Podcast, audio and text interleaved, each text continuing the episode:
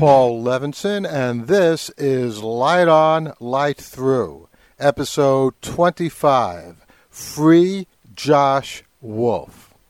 Now, we've had some pretty comical episodes of Light On, Light Through, a lot of episodes about television shows. We're certainly going to continue to be doing that in the future. We've also had a few more serious episodes. Well, this episode of Light On, Light Through is about as serious as it gets. It's about a 24 year old blogger, videographer, by the name of Josh Wolf, who has been in prison in California for more than six months. His crime? He refuses to turn over his videotape of a violent demonstration in San Francisco. A cop was hit in the head with a pipe during the demonstration. His skull was fractured. That's pretty serious. And a grand jury is looking into criminal charges. Now, if this sounds familiar, you may recall that New York Times reporter Judith Miller spent months in prison for another serious matter her refusal to reveal her sources to federal prosecutor Fitzgerald in his investigation of the Valerie Plame incident. Now, I was as glad as anyone to see the Bush administration held accountable for its crimes, but I staunchly supported Judith Miller's right not to reveal her sources. She, in fact, quoted me in her testimony before the Senate Judiciary Committee after her release. You can find the link to that on the lightonlightthrough.com show notes for this episode. I supported Judith Miller, and I support Wolf for the same crucial reason. When reporters gather information via interview or videotape or a tin can held to a door for all I care. They are working on our, the American people's, behalves. Journalists cannot function if their sources are constantly in fear of being outed at a subsequent trial. Now, it's true that in the case of Josh Wolf, he's not really protecting his sources, he's protecting his source material. He's protecting his videotapes. That's what he is refusing to turn over to the grand jury investigating the violence at that demonstration. But surely his source material is crucial and part of his work as a video blogger, as a journalist. Think about someone like Haskell Wexler, who made the wonderful movie Medium Cool several decades ago. Think of Ken Burns, who has made a series of extremely important documentaries on social issues. Tune into PBS just about any evening and you'll see hard hitting documentaries. These are certainly forms of journalism. You know, one of the things I came across years ago was the foolishness of the Supreme Court of the United States. That's actually a pretty easy thing to come across. But this particular case goes back to 1915. Was a case involving the Mutual Film Company versus the state of Ohio. And back then in 1915, the Supreme Court, in its brilliant jurisprudence, decided that the Mutual Film Company wasn't really in any kind of activity that deserved to be protected by the First Amendment. Because back then the Supreme Court didn't get it.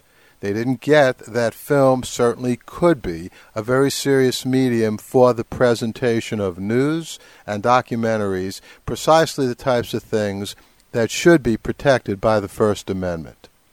So people who say that what Josh Wolf is doing should not be protected by the First Amendment, well, they're way back in 1915. Fortunately for our society, the Supreme Court, within a few years, although actually it took them actually a few decades, it wasn't really until the late 1940s and 1950s, but finally the Supreme Court did come around and recognize film as a bona fide journalistic medium.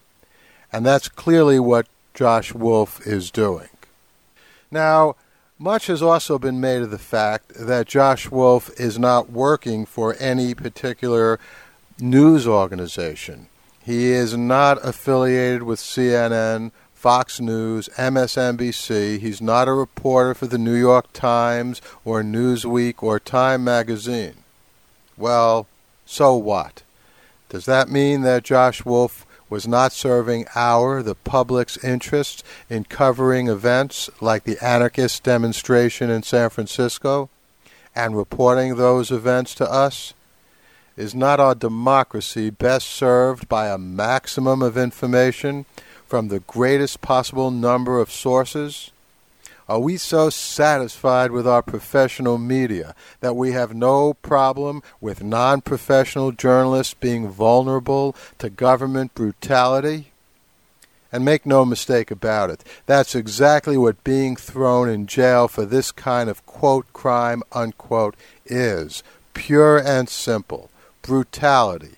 It's a case of the government holding someone hostage until he or she accedes to the government's demands. Now, it is true that if you look at the language of the First Amendment, there's nothing in there per se or explicitly about a shield law. And many people who do not support shield laws are quick to point that out. It's funny. I wish these people would then be a little more judicious about supporting what the First Amendment does say, which is Congress shall make no law about freedom of speech or the press. When it comes to that, many of these same people are silent. But even acknowledging that the First Amendment has no specific shield law language, clearly it makes sense to support our journalists in their pursuit of getting us the news and the truth. And it doesn't take much sense to realize that how could a journalist do any significant work if the sources and the source material of the journalist were vulnerable to judicial scrutiny? We now live in an age of cell phones. We live in an age of YouTube. I did actually uh, a podcast on Light On, Light Through, every eye a camera, every ear a mic, a few months ago about this issue.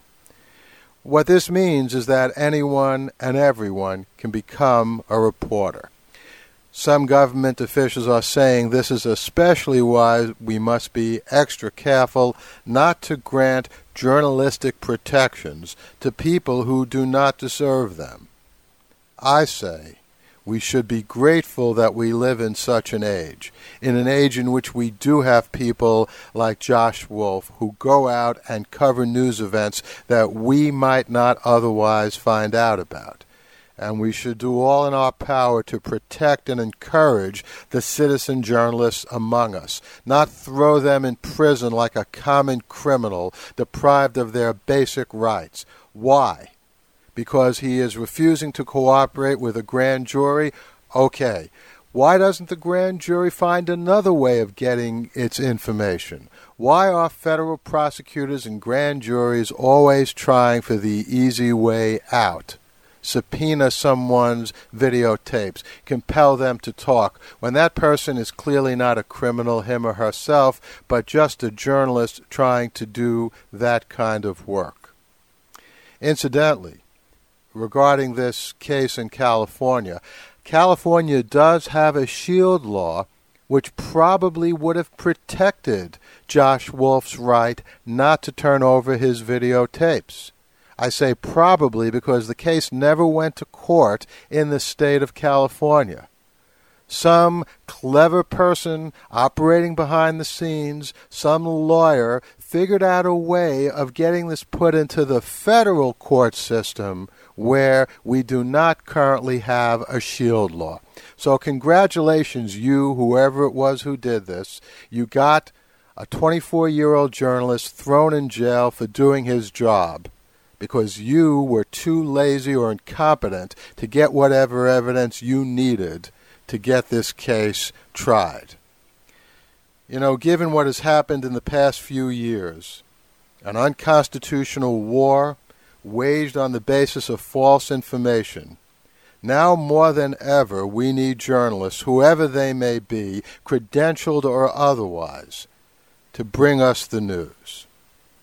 Incidentally, I'll be on KNX radio, 1070 radio, tomorrow morning. I'm recording this on Saturday.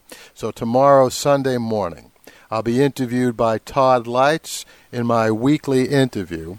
That will be at 7:20 a.m. California time, 10:20 New York time, daylight savings time. So if you have a chance, by all means tune in. That streams live at www.knx1070.com. More and more people are beginning to write and blog and talk about Josh Wolf. I predict that pretty soon he will be let out of prison. His case is now in mediation. But we, as Americans, have to work to make sure this never happens again. We have to work to make sure that Josh Wolf gets out of prison, and then we ought to finally make sure our Congress passes a federal shield law so that journalists of all stripes and persuasions can do their work for us. The Light on Light Through podcast is proud to be part of the Blueberry Network. That's blueberry with no ease dot com.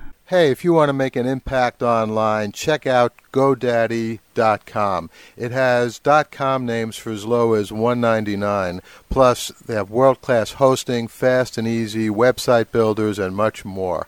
And if you mention the special code POD4, that's POD4, you'll get 10% off your web hosting. Or BLU4, that's Blue 4, gives you 10% off everything else you may buy at GoDaddy.com.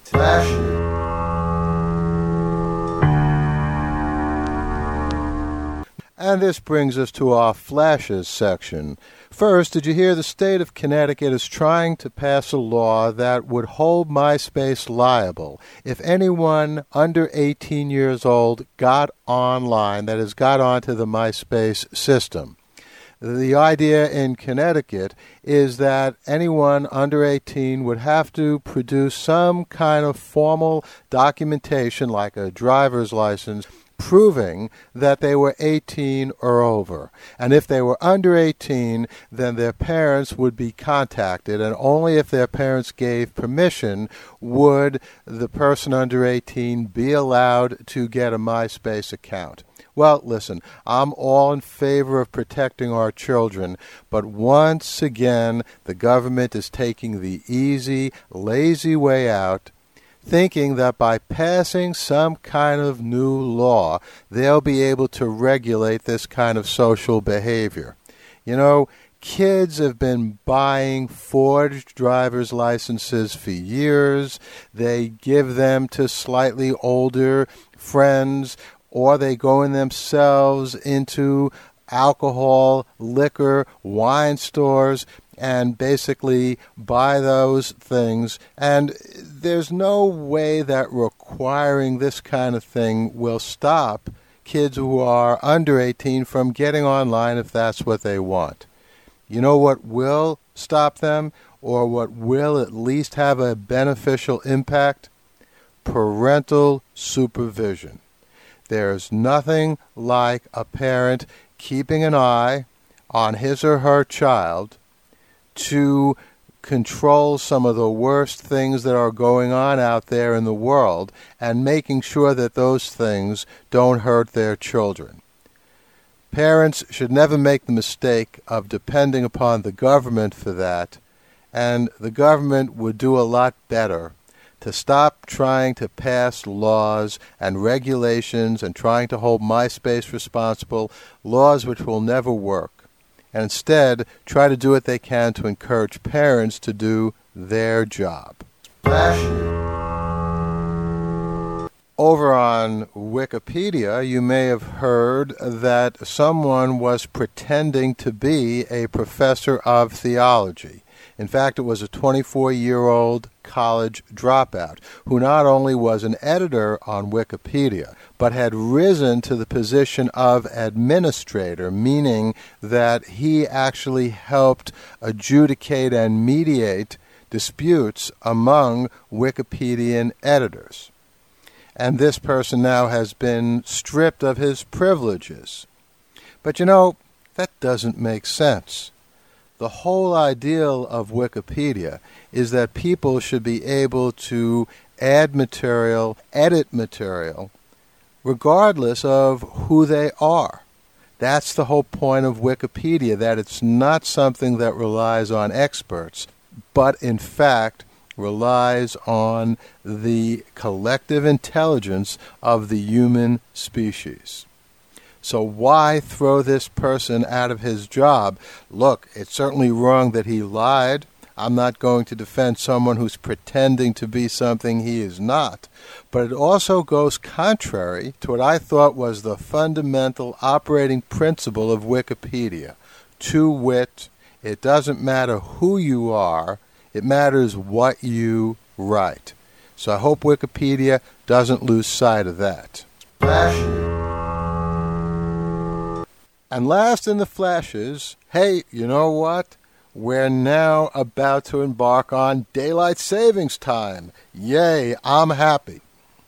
And those of you who've been listening to Light On, Light Through since its inception back in October may remember the very popular episode I had.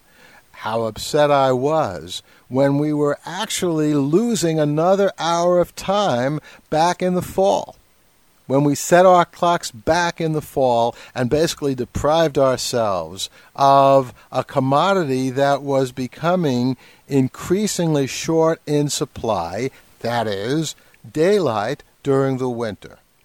Well, I'm glad to see now that we are moving our clocks ahead. We're springing forward much earlier than ever before. I don't know if the farmers had anything to do with this. I'm not going to get into that again, but all I can say is great. As of tomorrow, Sunday, it'll be light outside past 6 p.m., and as far as I'm concerned, that's good news. Promo.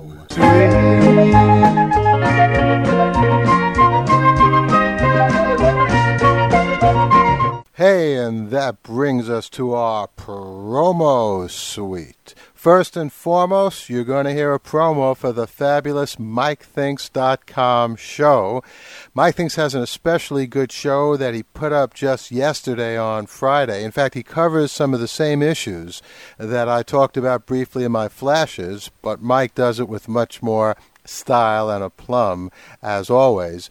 Uh, so you ought to tune into Mike Thinks, see what he thinks about the Wikipedia false professor. And Mike Thinks also has a few words about daylight savings time. Now you'll also hear another promo for the Silk Code, which is continuing its fabulous run over on podiobooks.com. Sean Farrell doing the great reading of my novel, my very first novel, in fact. It won the Locus Award for Best First Science Fiction Novel of 1999. And you can hear Sean Farrell's Podio book of that over on podiobooks.com. And by the way, each chapter is introduced by another famous person in science fiction, ranging from my good friend Rob Sawyer, who will be a guest on this show, Light On, Light Through, in a couple of weeks, to Daniel Keyes, the author of Flowers for Algernon, all kinds of exciting things. And you'll also hear a promo coming up for the Punk Horror podcast. You may have heard promos for that over the last few shows. But from now on, the Punk Horror Podcast will be one of our permanent promos on Light On, Light Through. I also want to thank once again Patsy Terrell for doing that wonderful Light On, Light Through Blueberry promo. Thank you, Patsy, and everyone make sure you listen to her Art of Gracious artofgraciousliving.com podcast. Listen, it's been a pleasure talking to you. Do what you can if you agree with what I said to help free Josh Wolf. I'll look forward to talking to you next week. In the meantime, sit back, relax, enjoy.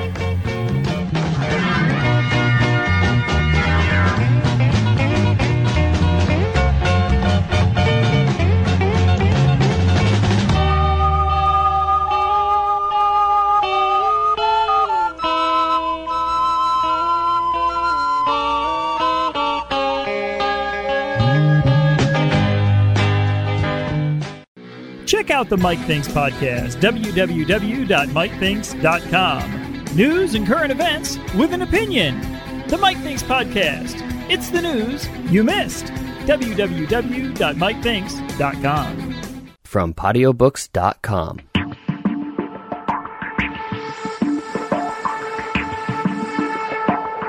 The day started just like any other day. Always does. Until I watched one of my closest friends die. Right in my arms. Nothing I could do. But his death was a beginning, not an end. And now I've been thrust into a timeless conflict of pyromaniac insects and instant mummification, a war within our very genetic makeup. And when the powers of the ancient world collide with modern technology, no one is safe.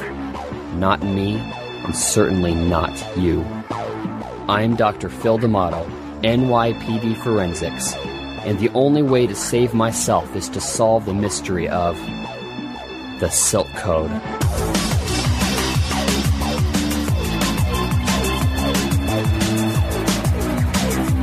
The Locus Award winning novel by Paul Levinson comes to life in this free podcast novel. Journey into the ancient world, witness the wonder of ages past, and join Phil D'Amato in the struggle against forces both ruthless and unseen.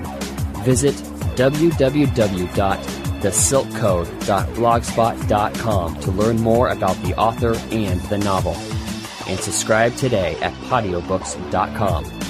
Join the battle, witness the wonder, or forever be victim to the awe and power of the Silk Code.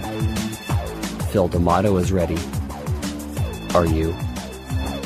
Did you walk out of the Matrix and wonder if you're a battery in a jar? Did you walk out of Daredevil and wonder what is it like to be a bat? Do you and your friends stay up at night debating good and evil in the Star Wars universe? Does the question of life, the universe, and everything intrigue you? Then open your mind and tune into the Sci-Fi Show, thescifishow.com, and that's Phi with a PH. Do you remember what he looked like? Hey, this is Jake. I do a show called Just Not Right, the podcast. You can find it at notrightpodcast.com. It's funny, fresh, entertaining. I mean, sometimes I'll just take the mic and say, hey, oh my, you look nice. You are wonderful. Thank you for listening. You are the best. Check it out. There's a segment called Letters from a Utah Nut. It's hilarious. I know you'll love it. I'm writing this letter in regards to your giant D sign located in front of your store. I want to climb it. Please do not climb the sign. Would it be alright if everyone from our company just started singing? Although we enjoy our customers' enthusiasm for our product, it is strange and unusual for large parties to join in chorus in our lobby. Is it okay for me to be using Windex as a cologne? All SC Johnson products are extensively evaluated for toxicity and safety. Hilarious! Do you remember what he looked like? NotRightPodcast.com. See you there.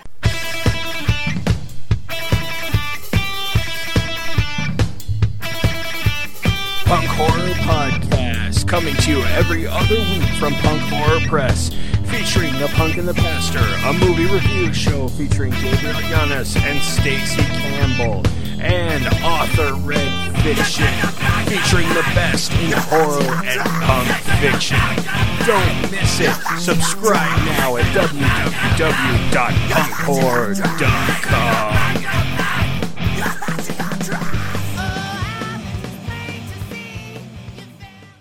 World full of hopelessness and despair, only two guys had the power to deliver the world from certain destruction. Nathan and Carlos are Podcast Pendulum. Watch it all unfold at podcastpendulum.podomatic.com.